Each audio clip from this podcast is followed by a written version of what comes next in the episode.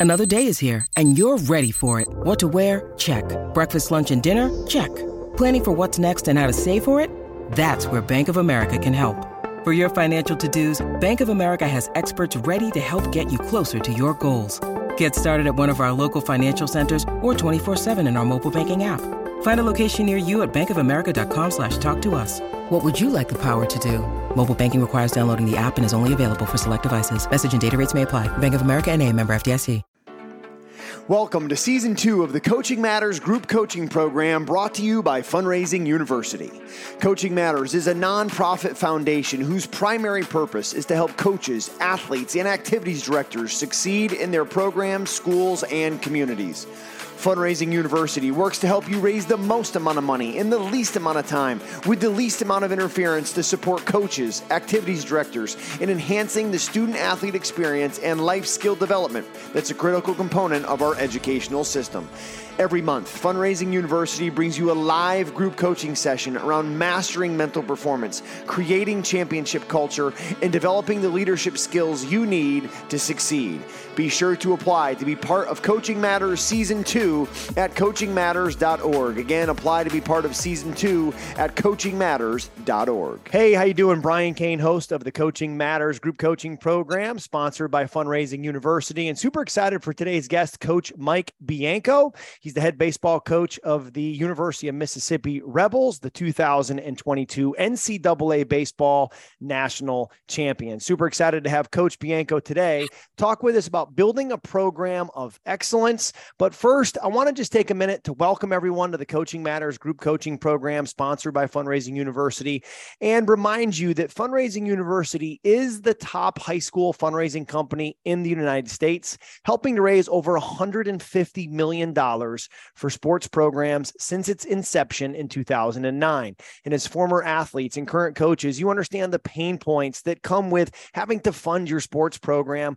And Fundraising University provides that solution and support to help you dream big and raise more. So we want to say thank you to any current Fundraising University coaches or administrators who are on the call today, and especially Justin Kammrad who's coming in from Lewis Central High School football. Let's take a look at a quick little note from Justin, and we'll get started here today with Coach Mike Bianco. Hi, this is Justin Kammrad, Lewis Central High School football coach, working with Fundraising University, um, helping us raise funds for our, our football program helping us uh, get to the next level within our program. And if you haven't been teaming with these guys, they do an outstanding job helping you guys raise the money to be able to provide for your kids and provide for your program. So we'll continue working with them um, as long as they keep working with us and, and look forward to the future with them. So thank you, Justin, for that quick message. And thank you, Mike Bahun, for being our primary sponsor here with the Coaching Matters program. Coach Mike Bianco, head baseball coach, University of Mississippi. You've already mentioned 2022 NCAA national champion, friend and mentor of mine, someone who I've got to know in 2009. I think it was Coach B when we started this going, probably actually the fall of 2008. So, man, thank you for taking time out of your hectic schedule. He just keynoted the National Baseball Coaches Convention uh, on Friday. They're getting started with their season here pretty soon. Thanks for taking time, Coach B, to join us here on Coaching Matters. My, my pleasure, Brian. Yeah, and uh, yeah, busy weekend, obviously in Nashville, and you know it's always, I think, a, a great way to start the the year, and uh, you know a lot of energy, you know, uh, and it continues to grow. I mean, nearly eight thousand coaches. They said it was the largest group they've had, you know, ever, and uh, so you know a lot of lot of fun to be around. And we've always thought that that's kind of the, you know, hey, when you go to the convention, you start to see all those friendly faces. Uh, you know, it's the start of baseball season, so it's uh, it's you know what like Matt Noon said, the vice president uh, this year that you know runs the the convention. You know, it, it's it's what's good about baseball. You know, we, a lot of times we can look at you know the different things that we need to improve on, from scholarships to paid coaches and all of that. But when you put eight thousand coaches in in one hotel, uh, it's what's good about baseball. You know, and what's great about baseball and different than any other sport, which is if you are the Division One college baseball national champion, you as the head coach are the keynote speaker, the guy that kicks off the coaches national convention. So imagine Ole Miss, you're dog dogpiling in Omaha at the end of June, and I can imagine before you even got back to Oxford, which by the time you got back to Oxford, you were packing a bag because you were the manager of the Team USA college national team this summer. So you probably had less than 48 hours left to dig into that before you had to go join the best players in college baseball Uh, but you knew you were going to be speaking at the at the ABCA because that's kind of the rite of passage that right. you get when you win the national championship. So I want to go back, coach, if we could, to that 22 season because it was truly magical. You guys are at one point during the season, I believe, the number one ranked team in the country, hit right. a little bit of a skid, fall out of the rankings, and are conceivably the last team into the NCAA tournament, 64 out of 64 and you win the national championship. Talk about that amazing 2022 run, if you would. It, it really was, Brian. And, uh, know, basically that was our talk you know the the the mantra of the season last year was enjoy the ride the good and the bad. We had a, an older group uh, veteran group that i don't think we survived you know last year's season without that some great leadership. Um, but we started off the season uh, ranked in the top five in just about every poll got to a 9 and 0 start by the time conference rolled around uh, mid-march. We were 16 and 2 and ranked number one in the country beat a very good auburn team on the road uh, to remain number number one, and then we got beat up by uh, you know arguably the best team in the country, Tennessee, and it kind of sent us into a tailspin. And for about six weeks, we lost five of the next six weekends uh, to to move to seven and fourteen in the Southeastern Conference, uh, which is almost a kiss kiss of death. With three weeks remaining, we almost had to be perfect to to get back to to 500 with a chance to get the postseason. Uh, we were almost perfect. We went eight and one and uh, got close at 14 and 16, but even at that point, we weren't really sure because um, uh, we know, and uh, I think you know, Brian, and, and some of the people that follow college baseball, that 15 and 15 in Southeastern Conference, because of power ranking, because of RPI, you're probably in the NCAA tournament. Anything less than that's kind of a coin flip, and a lot of times it's not a good coin flip. It's it might be a little less than fifty percent, and and uh, so we didn't feel great, uh, but on selection day, but we got in, and it almost you know uh, I think from a from a mental side, uh, it was so helpful because we were a good team. We were a team that played really well at the end, and wasn't enough, and it got us into the tournament. But once we got to postseason. Um, you know, you, you hear so much from the mental side, right? Control what you can control. All we had to do is take care of our business. All we had to do is win our games for so long because we dug such a hole for ourselves. You know, not only did we have to win our games, but we needed help from the other side. We needed teams to to lose so we could move up or move up faster. So, you know, it was amazing. It was almost, you know, one of those mental bricks taken off of us that once, you know, we got in, we just had to control our, you know, worry about ourselves. You know, we didn't have to worry about, you know, what was happening in other regionals, anything else. Just play our game, play good baseball, and we did. I want to go back to that selection day, right? I think if, as as coaches who are on the call, they see the selection show. You know, maybe not so much the college baseball, but if you think about the college basketball, the baseball follows a similar one, right? And what was it like you and your team where were you because because there had to be some pins and needles of going are we no going to get into this thing right you don't know and and then what's it like in that room when you guys get get that invitation to go well, we lose opening day the SEC tournament, so we drive back, and now we're going to have to wait five days. If we would have won a game or two, I think we would have been a shoe in to get in because of the our RPI. We still had an RPI in the mid 30s, but because of the sub 500 record, you know, it's a way for the you know people on the committee if they wanted to just put you know that negative in uh, you know on on Ole Miss. And so um, we practiced. We you know I challenged the guys. I told them I said, hey, listen, I don't know if we're in or not. Uh, I think we're good enough to be in.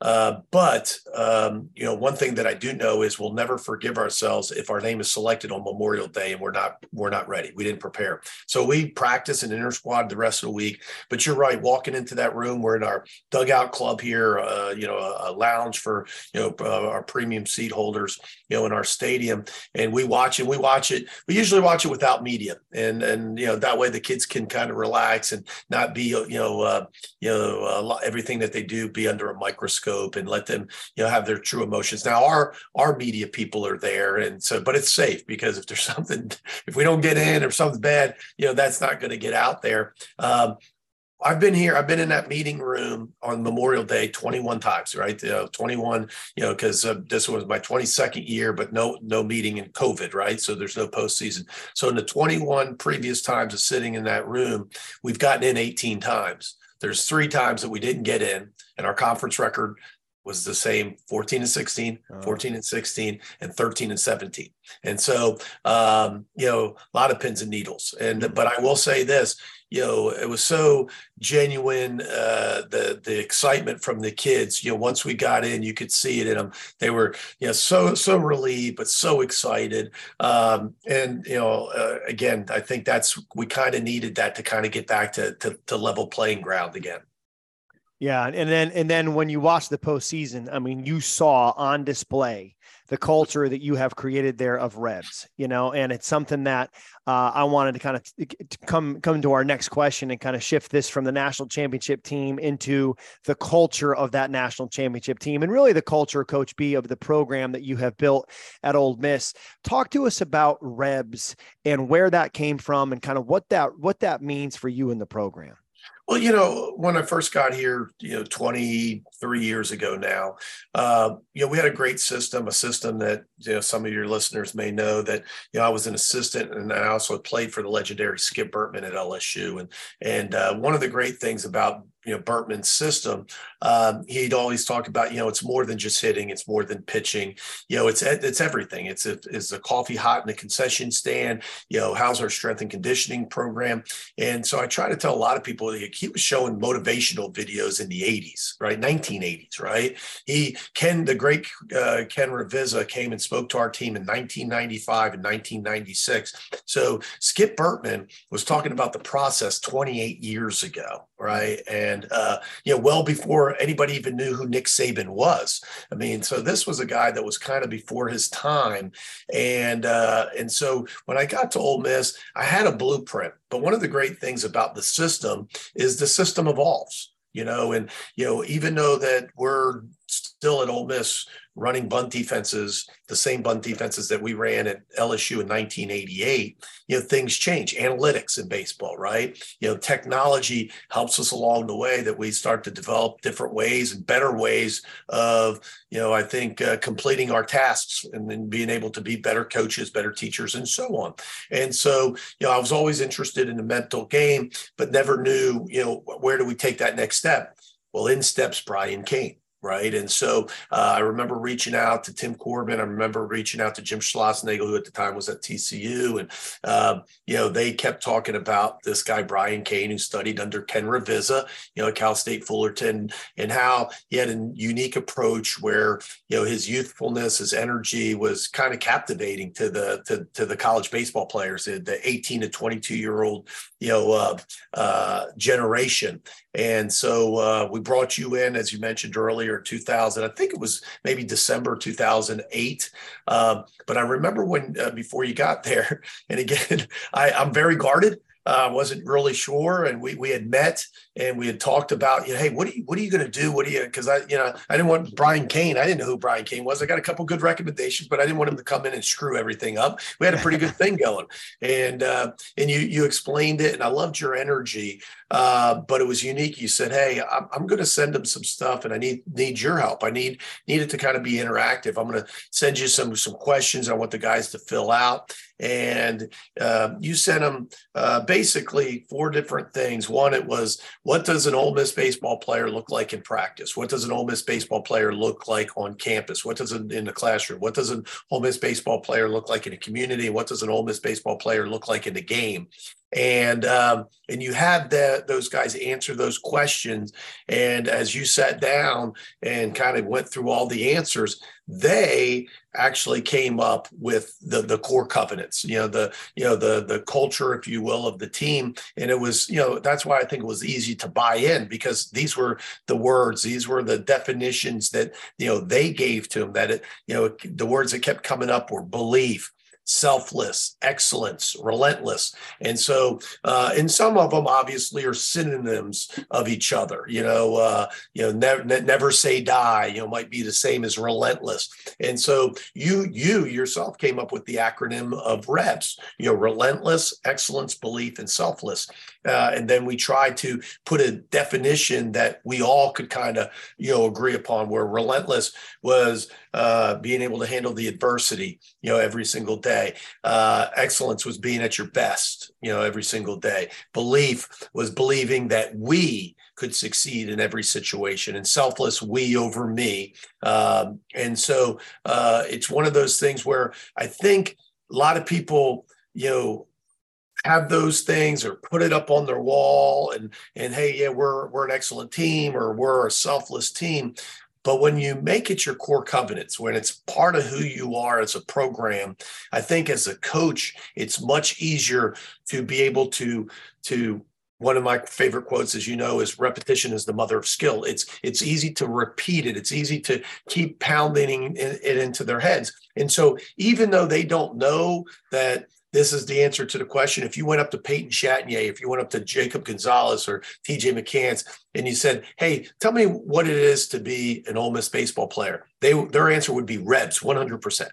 Like they wouldn't say, well, you know, they're they wouldn't even stutter, they wouldn't hesitate, and then that's why having core covenants, that's why uh, a way to guide your culture is so so important to be able to write it down, to be able to put it in words.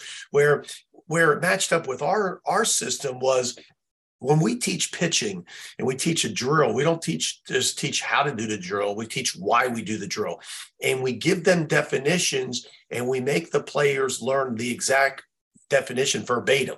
And the reason for it is it's not enough to just say, "Well, oh, that's what I meant." Nah, that's too vague. You know, we should be able to be precise. If this is really who we are, if this is defining what we are as a program, they should they should be able to say the same words. It doesn't matter if you're talking to a senior or you're talking to a, a freshman. Mm. Yeah, you know, and I, I, love, Coach, what you're talking about. But there's a, there's a you know phraseology or a language that is spoken inside the walls of the program. Right. And as in you know as as Rebs was created, this is what's been really cool you know, as Rebs is created back in 2000, I think in nine, and I think it was actually January of 2009 when we first came to campus. Because I remember we met at the ABCA with your staff, and then I, think I out in California. Yeah, yeah. And, you're and, and it was like, hey, what are we, what are we, what are we going to do? And then right. you know, came in, came in and executed on that. Um, but what are some things now? I mean, here we are, here we are, uh, my math, 13 years later.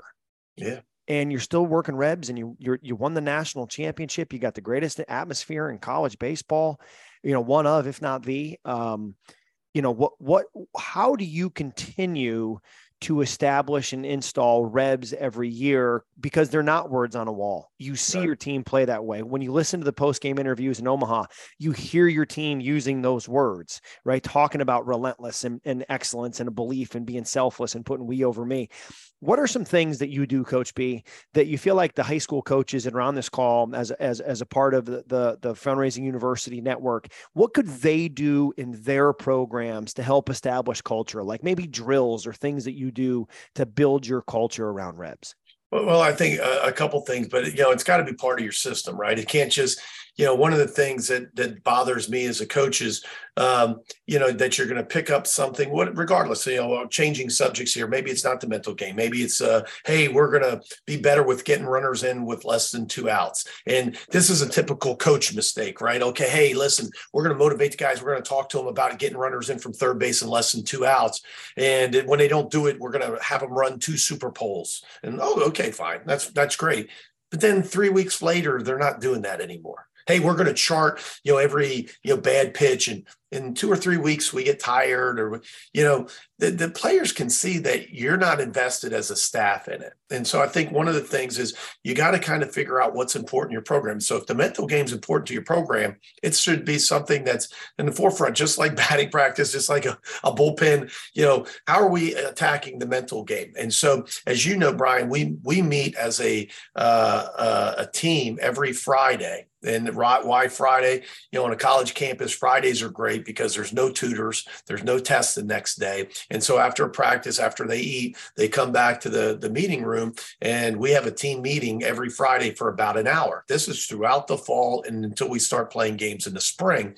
And um, there's a segment of that about 10 or 15 minutes every Friday that touches the mental game and it, and it always has. And so again, you have to make time for it as a coach. You can't just rely that can't just give them a book and assume because some of them are going to read it most of them aren't hmm. and uh and you know they'll try to you know like they do in school they'll try to you know skim it or they'll try to get through it but what they're, they're going to figure out from you one of my favorite quotes is is i can i can get them to do anything i just can't get them to do everything right? And so as a program as a coach as a leader i think you have to kind of direct them that these these are the tenets of our program or our system. These are the things that are important to me. You know i get there's a lot of different things out there. Hey stealing home is awesome and we're gonna we're gonna practice that a little bit but man we're gonna hit every day. And we're gonna throw bullpens every day and we're gonna you know go uh, take fungos every day we're going to practice stealing home like once. Why? Because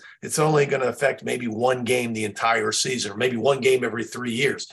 So again, you got to prioritize, and they get an idea of that repetition, what's important. And so if we make it important in a meeting, which we do, and as you know, uh, you know, the last few years, uh, the way we've gone about it and teaching our guys is the five to thrive, you know, one of your, you know, weekly programs, which I think is terrific because it gives it to them, you know, in small increments, right? It's not just this two hour seminar where you know your brain can kind of wander. You know uh, you know it's made up of little four minute videos you know that have you know an individual concept that they do every day five days a week 20 minutes a week. Then we go over it in that team meeting. I have them discuss it. I think it's great to be interactive rather than me just stand up and try to teach the mental game. I ask them questions which in turn kind of puts the pressure on because they have to go do the videos and do the workbook so they can answer the questions because they're going to get called on. I'm going to say, "Hey, Brian, tell us about you know chapter one and you know you know red lights and green lights and what did that mean and tell me what stood out for you." And that kid's going to have to say that in front of his teammates and the coaches. He's going to have to have something to say. And so I think those are good. I think those are good teaching moments, and I think it's a it's a good way to di- digest and and you know again I know we're on your podcast and whatnot, but this you know I I wouldn't be using you you know, we could use anybody in the country. We're using you because I think you're the best, and I think it's a great tool uh, to to hand off to to our team. You know, another thing that that that I think is good is to get them to speak. I started doing it a few years ago. Um, where uh, people that are old enough remember the movie Remember the Titans, right? And so the great movie with Denzel Washington, and he uh, t- takes over as a head coach uh, where there's uh, um, uh, desegregating this high school and uh, having you know blacks and whites for the first time on a football team. And he makes a comment about that he's going to have. There's a scene in the movie where you're going to have to learn, you know, and be you know, be able to get up in front of your teammates and tell about one of your teammates of a different race. And so we do that. We split the team up and we give them a buddy and we make them have to learn one of their teammates and get up in front and talk about one another out in front of uh, uh, their teammates. Because again, I think that's one of those team building where everybody, so not only is that kid learning because he's got to get up and say something, but then everybody loves competition. We do about five a meeting, right? Well, we give an award out for the best two guys that stood up in front of the guys. So we don't want them to just go, oh, this is Johnny. He's from North Carolina. And, you know, we want them to tell some fun facts and, and be energetic. And, you know, they, Johnny knows how to do the Rubik's Cube. Well, they get the Rubik's Cube up there and, you know, Johnny has to do it. And we do different things to have the competition and then they get some piece of garb some maybe some cool pullover or t-shirt or hoodie or whatnot and uh and and again i think it's way for them to interact and you know it's kind of an indirect team building type thing because they don't even realize it but they're getting to learn their teammates better. They're getting to feel more comfortable in front of their teammates. I think it's a good thing yeah, and they have to, and they, there's that confidence that comes right that when they speak in front of the team, just the way that they learn to now project themselves, right, and the and how that skill translates into everything that they do, how they then speak in class, which affects how they learn, which expect affect you know how they speak to media, how they will speak to coaches, and ultimately they're taking that with them for the rest of their life. And it's it's amazing as an outsider who you know has inside access to different programs, the programs that do consistently put their players up to speak in front of the team, the different level of confidence and maturity that comes, I think, over time of those players in the programs that get the sit and get. They always walk in, they sit down right. and get talked to by the coach. So right. for our coaches on the call, I think one of the best things you can do consistently is put your players up in front of of their teammates to be able to speak and to learn about each other. And you know, Coach B, I know one of the best activities I had the chance to to see live one time when I was with you guys playing down in, in Baton Rouge against LSU was the perspective poster yeah. and having your players present on a perspective poster. And I know I think that's one of the infants, one of the first things that maybe Skip asked you to do on some road trip. Mike, go get a bunch of newspapers. Could you kind of tell the story of the perspective poster yeah. and how you use that too? Yeah, you know, well, you're right. You know, we got it. Uh, you know, you talk about it much, I think, in, in your seminars. But you know, my first experience was, you know, back in you know the '90s, and I don't remember the year, but we we we hit a you know tough spot, you know, at LSU, and I remember Skip saying, "Hey, I want you to go out and I want you to buy, you know, every newspaper, you know, all the local newspapers, but the Wall Street Journal and all these."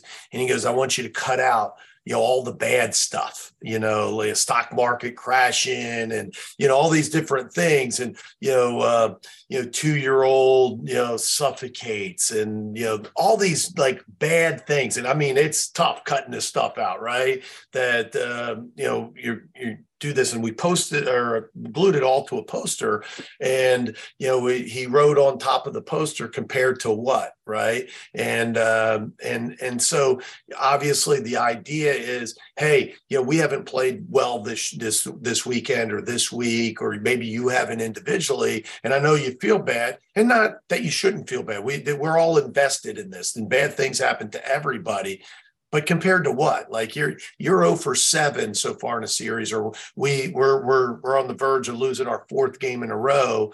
Uh, but this is a family of seven that just lost their home last night, you know, in Winchester, Virginia, you know, in an electrical fire. Or this is a a person that uh, um, you know got in a car accident and he lost his entire family, you know, or you know the the job market's down, or whatever it is. And so, you know, the, the perspective posters to give them an idea, because a lot of times we know that as adults, but we it's hard for us to get perspective, but it's really hard for an 18 year old kid. You know, they they live in that bubble and they they only know they don't read papers, they don't watch the news, they don't they don't get any of that information. And all all that's important to them is that at bat or that game. And so it's a it's a chance for them to gain some perspective. And then when you have them do it individually, it's amazing. You know, they start knowing about Uncle Bob that has cancer. They start to, you know, see those different things. You know that, you know, uh, you know, my my grandfather had to work three jobs, you know, to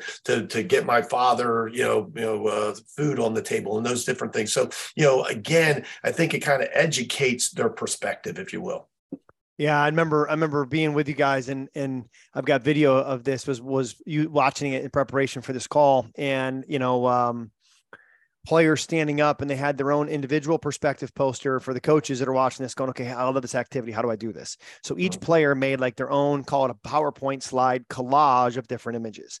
And and in the team room you would put up the powerpoint slide of the of the player's personal perspective poster and they would have to talk through each of the items that were on there and then select one of those items to go onto a team perspective poster. And then there was a team poster that was being built that would hang by the bat rack or in the right. in the dugout and I thought it was a was an exercise that you know Coach B. I remember first seeing that in Skip Bertman's video, winning the big one. Right. And I think I've probably I, have used it every year. I make one for myself every year. I've used it with countless teams, and I can tell you as a coach that when you do this, um, there won't be a dry eye in the room when people are yeah. talking about their perspective, you know, and yeah. and there wasn't a dry eye at the College World Series when the Ole Miss Rebs were dogpiling winning the 2022 national championship. Now, coach, one of the things that has impressed me the most about you over the course of our time together is your ability to tell a story, to tell a story, to tell the right story in the right way at the right time to move your team. So what I want to do here is give you just a minute to think about a story you can tell oh, our wow. team of coaches about what you know and, and maybe talk tell the story and then we'll ask questions about how do you pick what oh, story wow. and when and as you tell a story to us like you would tell in the outfield to your team i'm going to take a minute and just give you a second to think about that because what I want to do is I want to make sure that uh, I take a minute to recognize uh, Mike Bahun and Fundraising University as they were recently named the number one franchise in their category in Entrepreneur Magazine. And also would like to welcome Zach Sorensen as a new vice president of sales to Fundraising University. And for the coaches on the call that are in need of money for your programs and you want to see significant results with a fundraiser in one hour that, that will then carry on for a week. But in the least amount of time to make the most amount of money, please contact uh, CEO of Fundraising University, Mike Bahun. I'm going to post his email here in the chat. So go ahead and open up our chat. We'll also post this in the show notes. Uh, it's M Bahun, B A H U N, at fundraisingu.net to inquire more about how you can help your program dream big and raise more. Fundraising University raises the most amount of money in the least amount of time. And I want to just take a second here before we turn it back to Coach Mike Bianco to talk about his a story for us of the top fundraising groups in 2022. So you see Huntley High School football in a one hour fund you now $106,000 in a one hour fundraiser. If we go to t- number 29, Eastmont High School in Wenatchee, Washington, I know that one well because I actually had the privilege of running that with athletic director Russ Waterman at Eastmont High School. And in one hour, couldn't be easier we made $28,485 in a fundraiser. So if you're interested, again, you can reach out to M. Bahun at fundraisingu.net. I'll also give you my personal email, brian at briancain.com. Feel free to send me an email. Uh, I have I have executed a fundraiser for Fundraising You, and to do 30,000 in an hour was mind blowing to me. Speaking about being mind blown, Coach Bianco, we're coming back to you here talking about stories and how you use these with your team before a game. I'm going to turn it over to you and see how we go. Okay, Brian.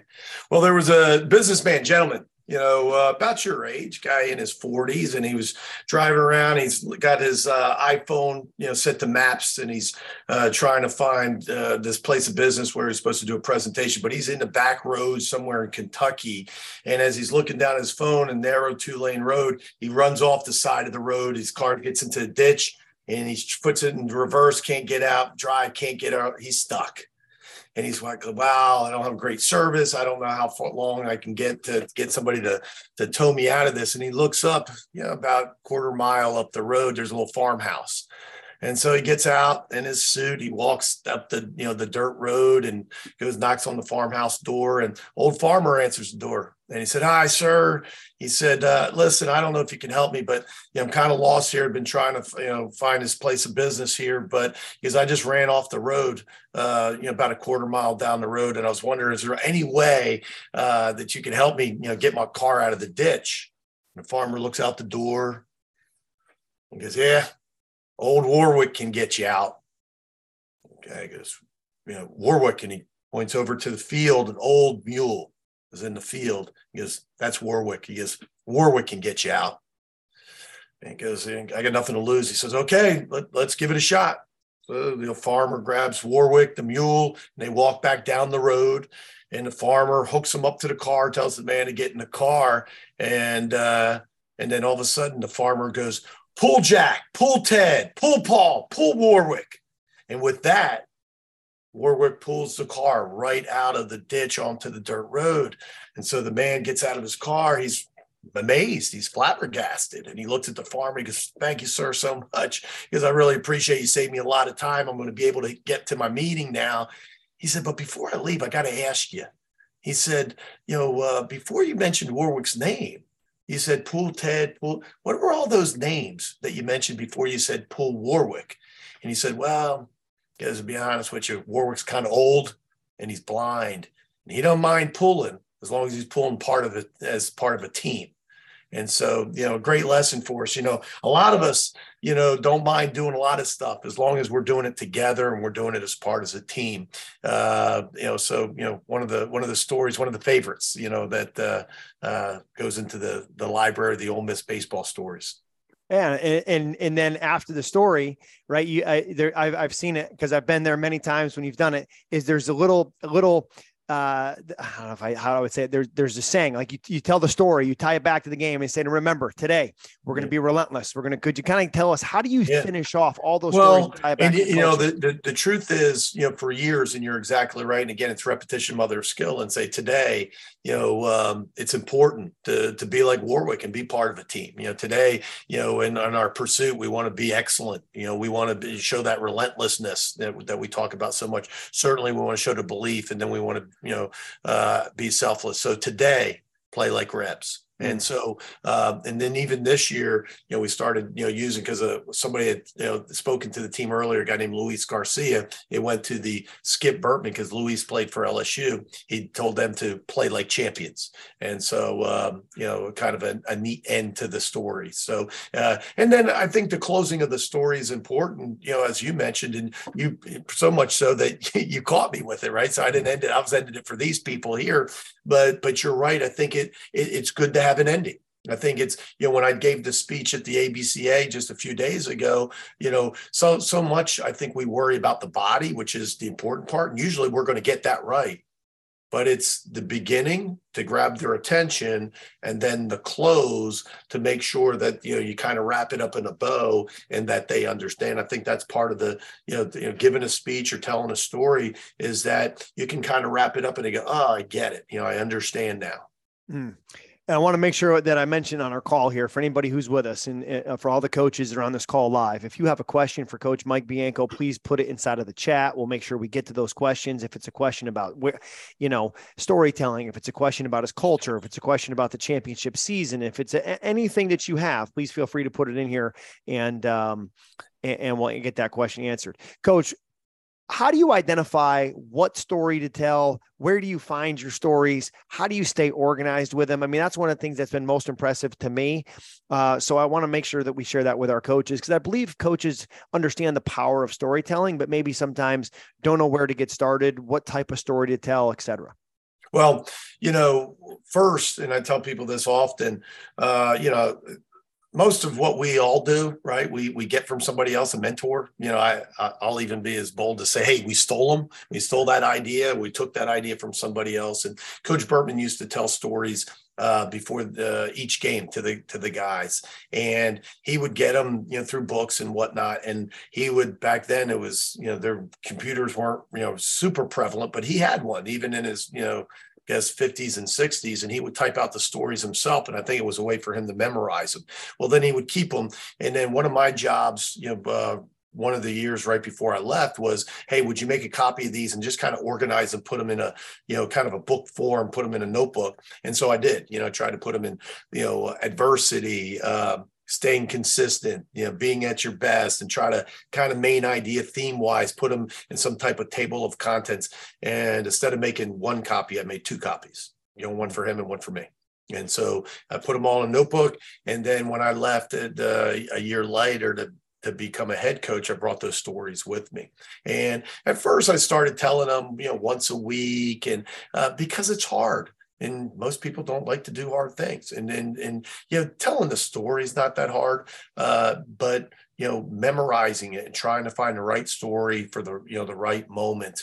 And uh, and so it takes a little bit of work. And so i had the stories that he had given me but as time goes on uh, because of technology because of the internet um, you know i started to get more and more. And then as people heard that i I told stories, people would give them to me. Like, you know, I think you gave me that story, if I'm not mistaken, the, the Warwick story. And so over time, people go, hey, man, this is a neat story. You might want to share with your team. And you start to gather them. Um, and then probably, you know, since, you know, the, the theft of the Bertman stories, after that, uh, my biggest ones are just from reading.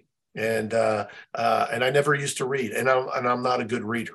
You know, I, am not. Uh, I think I have a little dyslexia. You know, I know my son does. I've never been tested, uh, but I, I, never enjoyed reading growing up. I uh, and that's one of the reasons that we you know we have our guys read a book and uh, at, at, Christmas time because I don't think at that age they they read much, and so I think it's really good for them to read. You know, the players. And two is usually you know we're going to give them a book that I think is kind of the the mantra or the message for the for the season, and that they can get something out of it. But I make sure that it, I'm not giving them some 600 page, you know, novel. It's something that's, you know, a little easier to digest. So a lot of the books are that Jon Gordon type where they're short little stories, fables, if you will, 100 and 40 pages with a lot of chapters so they can get through them quickly. So they'll read them because i want them to read them i want them to you know again you know digest them and, and get the points uh, uh of the story. And so uh, i started reading. I normally read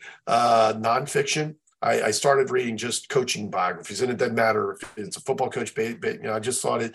You know, to me, it's it's very um, uh, interesting you know, to to read about Bill Parcells or you know Mike Krzyzewski and and uh, you know they're they're good reads, and you know they're usually not like reading you know the Benjamin Franklin biography where you know you you go for about the you know 100 pages and you still haven't got to age five yet you know? Those books usually you know the the the the the, the biographies of you know contemporary coaches usually there's a chapter of their upbringing you know where they're from you know what their parents were like and then usually it gets quickly you know to you know the part that we all want to read. And so, you know, I love reading those books. Uh, but then I started with, you know, reading self improvement books, and uh, uh, which are great uh, and this is just one man's opinion, but I've read so many of them over time. Um, uh, I, I, think if you read as much as I do, I read about a book a week. And so uh, I used to read like a biography and then a self-help book, then a biography and self kind of just going back and forth. The biographies biographies don't get old you know, because it's a new story and they're they're cool. And some of them they're not biographies. Maybe I'll read like uh, I forget what I just read, but it was about Larry Doby and Satchel Paige and how they were the two first African American players in the American League. You know, just a neat story, but again, and, you know, nonfiction story was you know terrific. But what I found out about the uh, self help books is they can all kind of blend together you know so i think you got to be careful how many of those that you're reading and digesting and and not you know that they're not helpful and good but it's like trying 15 diets you know mm-hmm. like you know i think you you got to kind of figure out what you like and stay with it you know and not that you can't come up with some different ideas and concepts but i try not to read as many self-help books as i once did because it's just it's just hard you know just too many ideas and too much information. A lot of them are same it's just different verbiage and so i think you kind of got to find you know what what fits you but i get to that reading point because when you're starting to read 50 books a year you're going to get stories, right? And you're reading biographies. If it's from Katie Couric or you know Bob Costas's biography, and there's going to be little stories in there where you know I've gotten one about Oprah Winfrey, and and so they don't always have to be athlete stories. I think it's interesting to hit the the players in a lot of different ways. And uh, I used to think that the, the true stories or the uh, the uh, the nonfiction stories were best, but like ones like Warwick, uh, sometimes they like the best. So, so it's kind of it's a good mix you know, and I think uh, Success Hotline with Dr. Rob Gilbert has been a great resource for me yeah. for years, you know, for people getting stories. And if you're listening to this on the podcast, wherever you're picking up your podcast, just type in Success Hotline. Dr. Rob Gilbert, you know, is one is one where you can get some great stories. And, you know, coach, I want to um I want to have you talk. I got so much, so so much I want to break down here. I want to talk about uh, two more stories that are key, and then sure. have you talk about one um, uh, related to the compound effect. But when we when we're talking about stories, I want to I want to share a story uh, that has actually got a documentary made f- from Skip Bertman about holding the rope. Now, if you can see the screen here, we go years ago. This is you holding the rope. I, I, got a little bit of hair on my head. yeah, yeah, being being pulled up the stadium wall, right, with your team down there to catch you should you fall. Luckily, that did not happen. But here you are, literally holding the rope. Would you tell the concept of hold the rope? Because I think it's one that's tremendous yeah. that all coaches can take and use, regardless of sport. Well, it, it's a story in itself. And so, yeah, the, the legendary Skip Bertman. So he came to LSU in 1984 and coached there to 2001, I believe, was his final season at LSU. I think he coached 18 years in the 90s. For those that aren't baseball, you know, fans or college baseball fans, in the 90s, Coach Bertman won five national championships in 10 years. So he was the Nick Saban, he was the John Wooden of college baseball in the 90s. And I was fortunate to have played for him in the late 80s. I was a junior college transfer, so I played for two years, and then uh, came back and coached for him uh, in the '90s for five years, and was there for three of the uh, five national championships. So anyway, the story goes that uh, in 1984 uh, this first year. Uh, he brought you know the players in, and again, he's trying to develop a culture. He's trying to develop a you know uh, you know some chemistry, and he had like a not as thick as a rope as you saw, but you know like a little thin rope. And he'd bring the guys in front. and They sit down in front of his desk, and as he's talking to him, he flipped the rope over the desk. Then he asked the players individually as they came in, if you were you know. Uh, on one side of this rope holding on and over the side of a building and the only thing that keeping you from from death and 500 foot fall was your teammate on the other side on top of the building holding the other side of the rope. Which teammate would you want to hold the rope? And so of course you know uh, rob leary the catcher comes in and says you know jeff yurtin the third baseman. And of course when uh, comes in there, he'd say Mark Guthrie, a pitcher.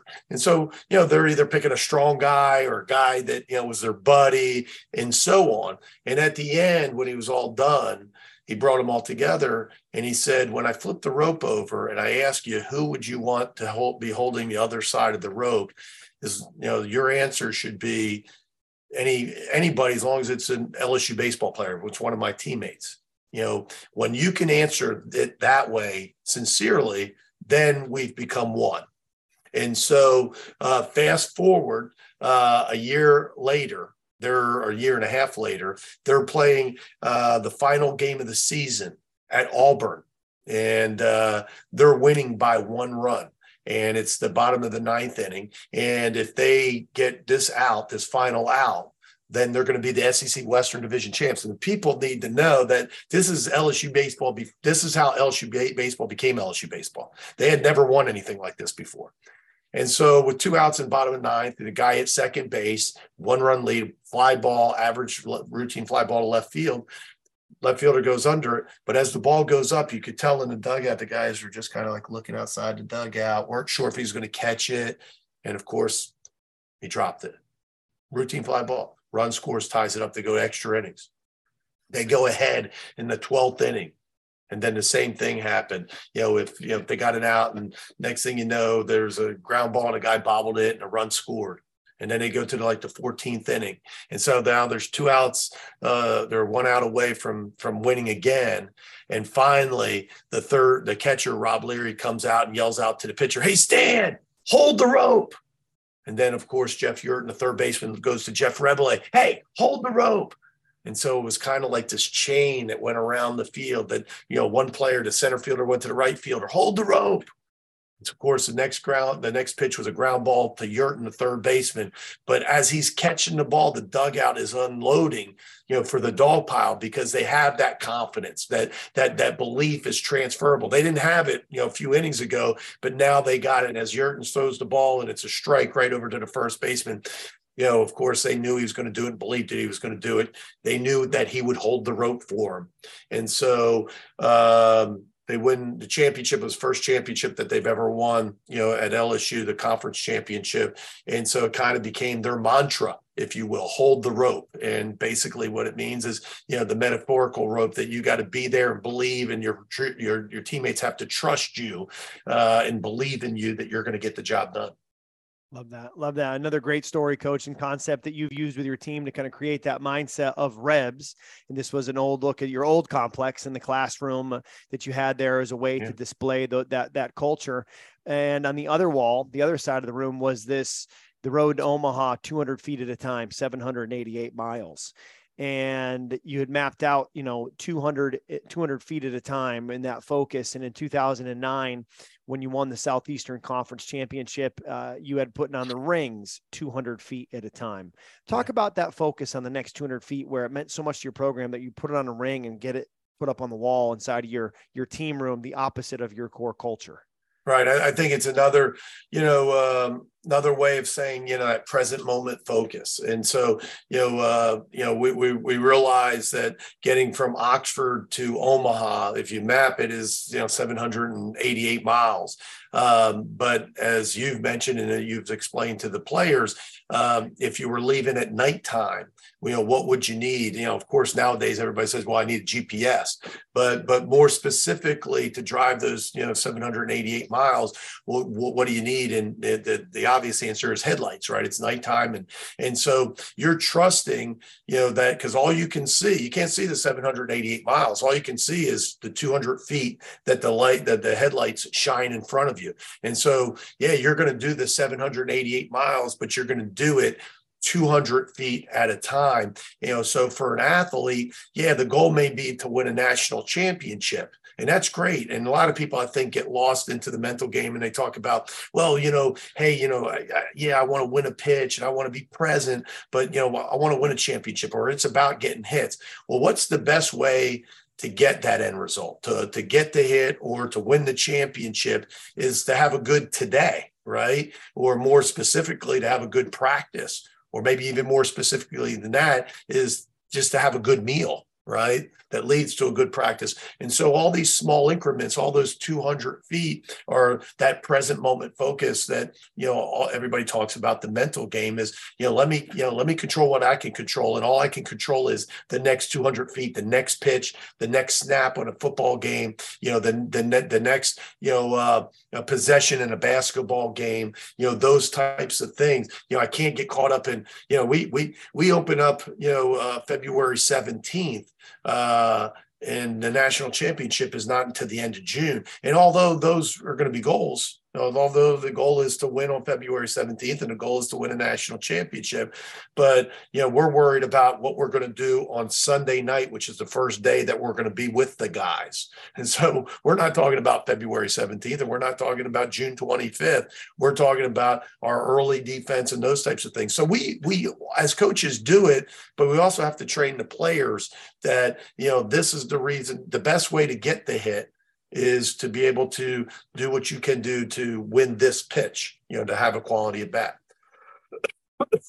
yeah, and that quality at bat, that quality at bat, that day's practice, that is the process, right? I think a lot of times, you know, right. when I when I'll meet with professional players, uh, I'll even have them when I start start talking about. Tell me your process of how you how you go through and prepare. I had a, a player who has since this meeting won a Cy Young Award say to me, you know, I hear people talk about process. What exactly does that mean?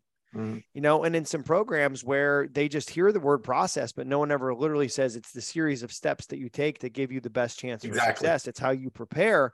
Then it's just it's it's words on a wall instead of something that they can gravitate to. And you know, Coach, one of the things too that I, that I know you did, and I know Coach Cliff Godwin, who we've had on here with with Coaching Matters, who's the head baseball coach at East Carolina, was an assistant with you in, in Oxford. One of the things that you both do that he talked about and uh, I think is a great idea that coaches can take and use is this idea of having a T-shirt that has kind of a team motto on the back. And here, this picture uh, is a T-shirt that says, you know, you're never out of the fight, and it's in a case and it's got number 12 on it. Could you talk about how how you use that kind of player of the game T-shirt mentality or idea in your program? Yeah. And so, you know, one of the things is it's great to get different ideas from guys like you or to hear, you know, different coaches like myself or Cliff or other ones and say, and it's all right to use those ideas. There's nothing wrong with that. But this was one that, you know, came, I was a head coach at McNeese State and, um, and again had a little bit of that process with Ken Ravizza 95 and 96 but here it is you know now uh, fall of 1998 uh, or fall of 1997 and I'm out for a jog you know at McNeese State in Lake Charles Louisiana and uh, uh, and I remember thinking about how do I get them you know we have these goals of winning 40 regular season games win the Southland Conference you know going to you know postseason. We have these different goals that everybody has but how do I get them to focus on tonight's game you know, against Texas Southern, you know, uh, the first game of the year. And what I came up with as I was jogging, you know, a few of my, whenever I, jogged back then, you know, a couple miles was if I could get a number, you know, and put it on the door. And so when they walked out of the door, they would see this number one. And so, yeah, the goal is to win 40 games. The goal is to get to Omaha and all the things that we have as, as coaches and as players. But there's no way that I can get to those goals without taking care of this first. The right? present moment, first 200 feet is taking care of number one. And so we we actually put it on a kind of a laminated board, uh, and you know we printed out a bunch of them, but would be number one. So it would hang on the door as they walked out. So a reminder: number one, most important thing is number one. And then when they went out to the to, to the dugout and had batting practice, we'd have a manager tape it to the wall. So during the game, as they went to get their bat, as they went to get their glove, they would see number one out there. And if we won at, you know, at, out in right field, I'd talk about the game and I'd say, hey, you know, today was a great game, team victory. But one of the reasons we won was in the seventh inning, Brian Cain came up and, you know, he was selfless and got a, you know, sacrifice bunt down, pushed that runner to third base. We were able to go ahead. And Brian later made a big play, you know, on a, on a, a, a double play ball up the middle, made a nice play up the middle. And so I, player of the game, I gave it, you know, to Brian Cain, you know, the number one. And then the next day when the guys came to practice, there'd be a number two sitting there. And so, but if we lost, that number two would go back into the locker room, be sitting there as a reminder that we can't get to three, we can't get to five, we can't get to 40 until we take care of number two. And uh, and so when I got to Ole Miss, a little bigger budget, you know, we stopped giving away these little plastic laminated numbers and started putting you know the theme of the year you know like this year you know the we read the energy bus as i mentioned. And so the the mantra you know at the end of every video the you know the on the t-shirt it has the an Ole Miss bus and it says enjoy the ride and uh you know good and bad and uh and so we could put the t-shirts and now they have a t-shirt that they're proud of and they can wear every day they can wear it to practice they can wear it to pregame meal and so on so you know it's kind of become a hit here you know over the years Love that. And coach, I know a big hit in your program is the book, The Compound Effect. And if I'm not mistaken, I think over your left shoulder, that's a stack of compound effect books right there. Is it not? It is. How about that? Look at that. And, and, and part of how I recognize the compound effect there is I cannot remember if it was you or Jim Schlossnagle that gave me my first copy of the me. compound effect. I think it was, it was me. it was me. Jim's so, probably using it now because he uses it every year. We switch the book every, you know, uh, every year. We recycle. We we used. Uh, I don't know how what how many years ago we uh, we used it. But one of the cool things, it's a great editor editor thing that it says, you know, if you like the book and you care about it, then you can buy five copies and give it to different people. It was actually given to me by Dan McDonnell, the head coach at Louisville and uh, read it. And still to this day, I, you know, I kind of you know, told you that. Not that I'm against the self-help books. I think they're terrific, but I think just like in, in most of them, you know, especially the good ones, I think they work if you really, you know, you know, uh, put them to use. But uh, I think the compound effect, in my opinion, is the best self-help book you know the the cleanest the easiest uh i think it's terrific. I mean what you know for and not just for coaches i mean and not just for players. I mean because it really has nothing to do with athletics. I mean it's a it's a business book. It's written by darren hardy who was the editor for such a long time for success magazine. I mean so you know you're talking about an entrepreneur not a you know not a know, professional athlete but those lessons like a lot of lessons in athletics translate to your your everyday life. So that's the book for this year. Matter of fact I got to go bust it open because you know I hadn't read it and you know the kids read it over the break. So I'm going to New York, you know, tomorrow morning, and so you know I'm gonna I'm gonna crush it over the next you know few days and you know a couple airports for for about the twentieth time. I'm sure. How many times mm-hmm. do you mm-hmm. think you've read the Compound yeah. Effect?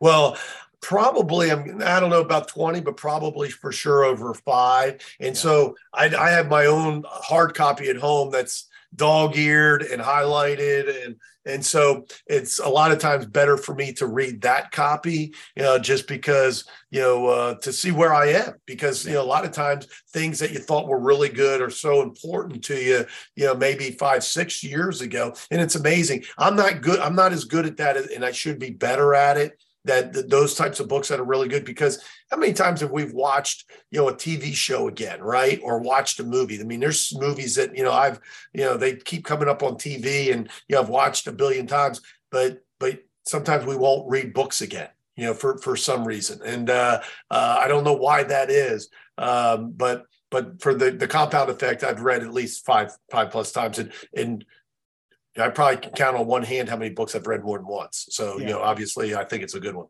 Yeah, now I'd say that the two books that I have read the most, more than any more than any other one, multiple times would be Heads Up Baseball by Ravizza and mm-hmm. and the Compound Effect. You know, so if people yeah. are are into the mental game, they're getting it here. And speaking about being into into the mental game, I want to just again take time to thank Mike Bahun and Fundraising University and let you know as coaches that they're always looking for individuals across the country who are competitive, empathetic, organized, self starters, and teachable to partner with. So if you're interested in learning more about Fundraising University, either as a coach or as a potential franchise owner, if you're if you're business minded and you'd love to love to work with coaches and athletes while owning your own business, please contact Mike Bahun, M Bahun, B A H U N at fundraisingu.net to learn more about becoming a franchise owner with Fundraising University. I'll make sure I put Coach Bahun's email in the chat as well. Coach Bianco, I want to take it to some of our coaches, and Will Hanson asked a question. He said, What's the number one thing that you can, can could tell a high school player about the mental game of baseball uh, and about kind of the mental process of the game. And you've raised a couple high school baseball players who are now playing yeah. in college, right? I think all of your boys are now playing in college at Louisville or LSU. What um what do you what would you tell a high school player about the mental game?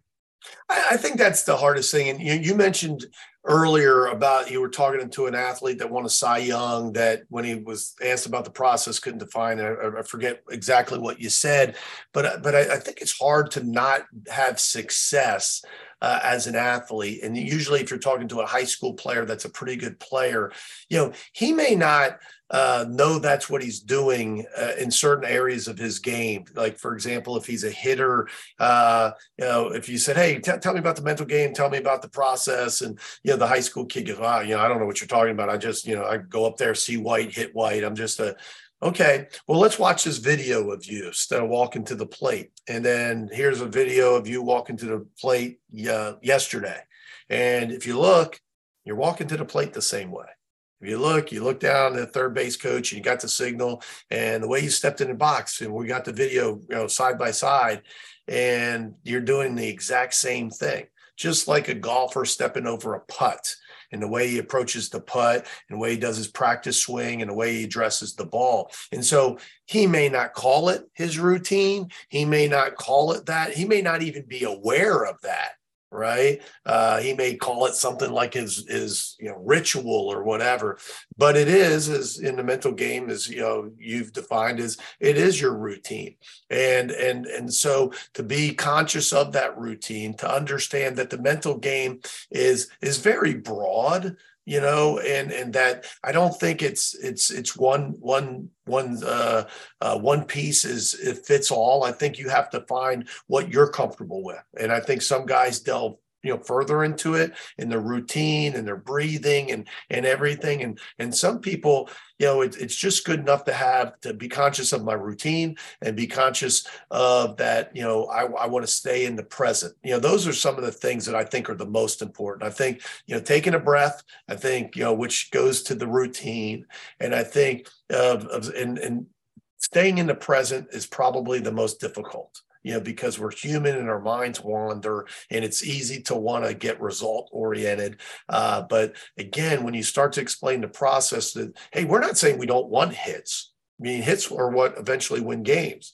But how do you get hits? And how do you get hits are to have quality at bats. How do I have quality bats uh, at bats is to start winning pitches, swinging at good pitches and letting go bad pitches, having a good approach and so on. And so we keep breaking it down, whittling it down. What's the best way to get a hit? It's not about saying I need to get a hit.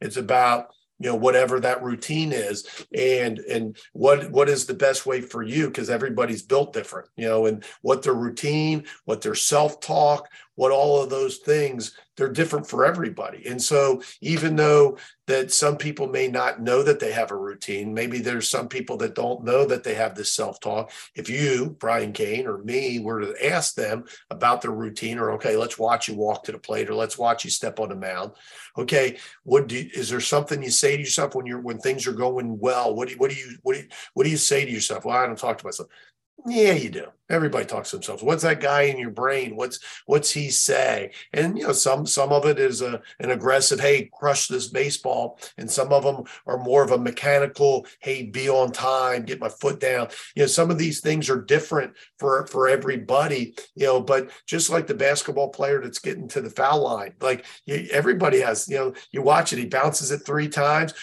takes his breath. He may not know, he may not have been taught by an expert like you that that's his routine, but he has a routine. Mm. You know, he may not think he does because he's never been taught it that way, but he does. You know, everybody has different routines, and to be able to try to control more of those self talks, be able to control more of those routines, put you in a better shot to succeed.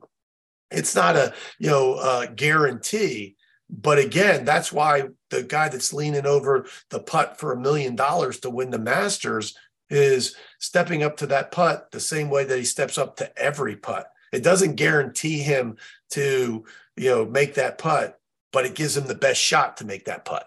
Right. And and he knows that. It gives you the best shot to make the foul shot. You don't just grab it and throw you know foul shot up. You grab the ball from the ref, you spin it like that, three dribbles, deep breath, boom, that gives you the best shot. Now, when the game's on the line and you're up by one and you need to make your two free throws, you don't just throw it up there. You spin it like that, dribble three times.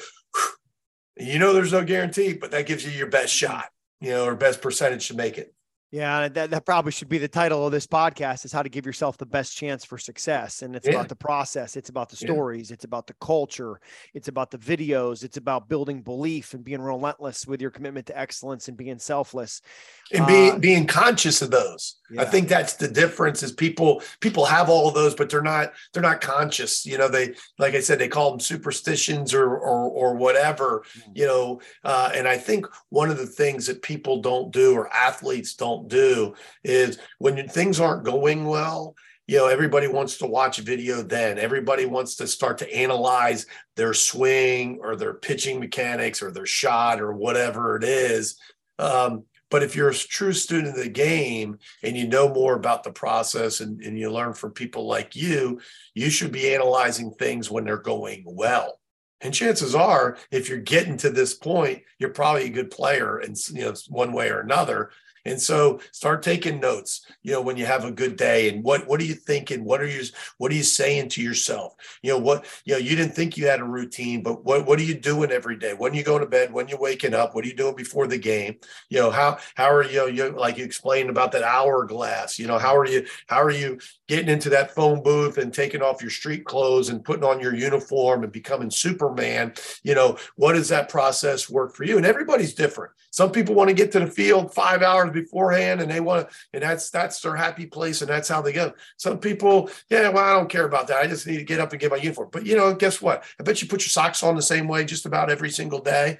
Yeah, you, you put your shoes on about the same way every single day. You step into the box. So you you have it. It's just different. It's a routine. It's just different. It may be faster, mm. but it's it's the, it's the same routine for you. Yeah, and you know, coach, last question for you, and you, you've alluded to it when you were doing your free free show ex, free throw example, and I know there's some guys in the NBA we're going to be sending your way to get some free throw coaching. You talked about the importance of the breath. Talk about the importance of the breath, and if you watch your team play last year, and you'll get everyone who's on the call, you'll get to see Ole Miss play on TV this year, whether it's the SEC Network or on ESPN Plus. You can find their games easy enough you'll see your pitchers take a breath before each pitch. You'll see your guys take a breath before they get in or in the box as they get set up. Talk about the importance of breathing.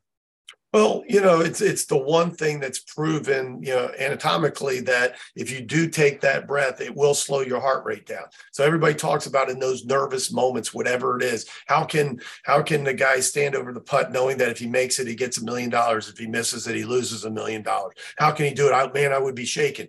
Well, you know, one thing is he's done it a lot. But that doesn't mean just because you've done it a lot that you don't feel the pressure in the moment. But the only thing that you got to go back to is your breath and your routine. And so if you can get back to that, you're not trying to win a million dollars. You're trying to stay in your routine and in, in the process and taking a breath. And so one of the things that you know you try to train yourself, and I think I've tried to be better at as a coach. I'm walking on the stage, you know, a couple days ago in front of eight thousand people. Now, somebody goes, Have you ever spoken in front of 8,000 people? I go, What do you think? I'm the president? Like, who speaks in front of 8,000 people? Like, it, you get maybe that opportunity once in a lifetime if you're lucky, right? And so, yeah, I'm, I'm nervous and I got nervous energy. Um, and so, as I'm sitting there and as he's reading my bio, the only thing that I could think of is to take a couple deep breaths. So, as he's reading, you know, our next speaker, and I'm just going,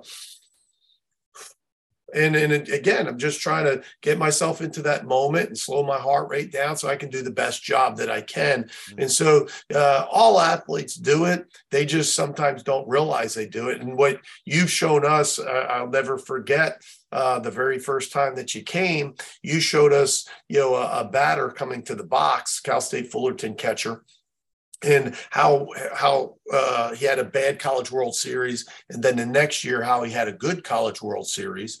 And you showed how his routine was sped up and you can see it now. Again to the naked eye you wouldn't have known but if you can cut the video and look you can actually see that the, there it is. How how how much more relaxed and how and again i don't know if you're just watching the game if you think you know suzuki is on the left you know nervous but you can see like it's it, the, the breath is shorter it's not as quick he's running through that breath and the other one it's more deliberate and then of course you see statistically he's you know just a much better hitter you know when his routine you know is is is more closer to what his normal routine is mm. Yeah, coach. You know, I think that that's that's the power of the breath, right? You mentioned it, it, anatomically, physiologically slows the heart rate down, improves reaction time, brings oxygen in the system, you know, and allows you to think more clearly and ultimately make better decisions, which does not guarantee you success, it guarantees you one thing the best chance for success. And for our that's coaches who have been here today, I hope that's one of the main things that you take away from Coach Mike Bianco and his system is that the system is there to give you the best chance for success, regardless of how you feel, regardless of, of you know, if your team is number one in the country or your team has been on a skid and you're not ranked at all it gives you the best chance for success. And sometimes that best chance for success takes you all the way to be the, being the last team standing. Coach Bianco, it's been a privilege to have you on the Coaching Matters Group Coaching Program and podcast here. Thank you for making time, man. Always a pleasure. And best of luck to you this season. Go Rebs. Thanks, Brian. And thanks for what you do. I appreciate it. Thank you, guys. Everybody take care. We'll be talking with you soon. Thanks again.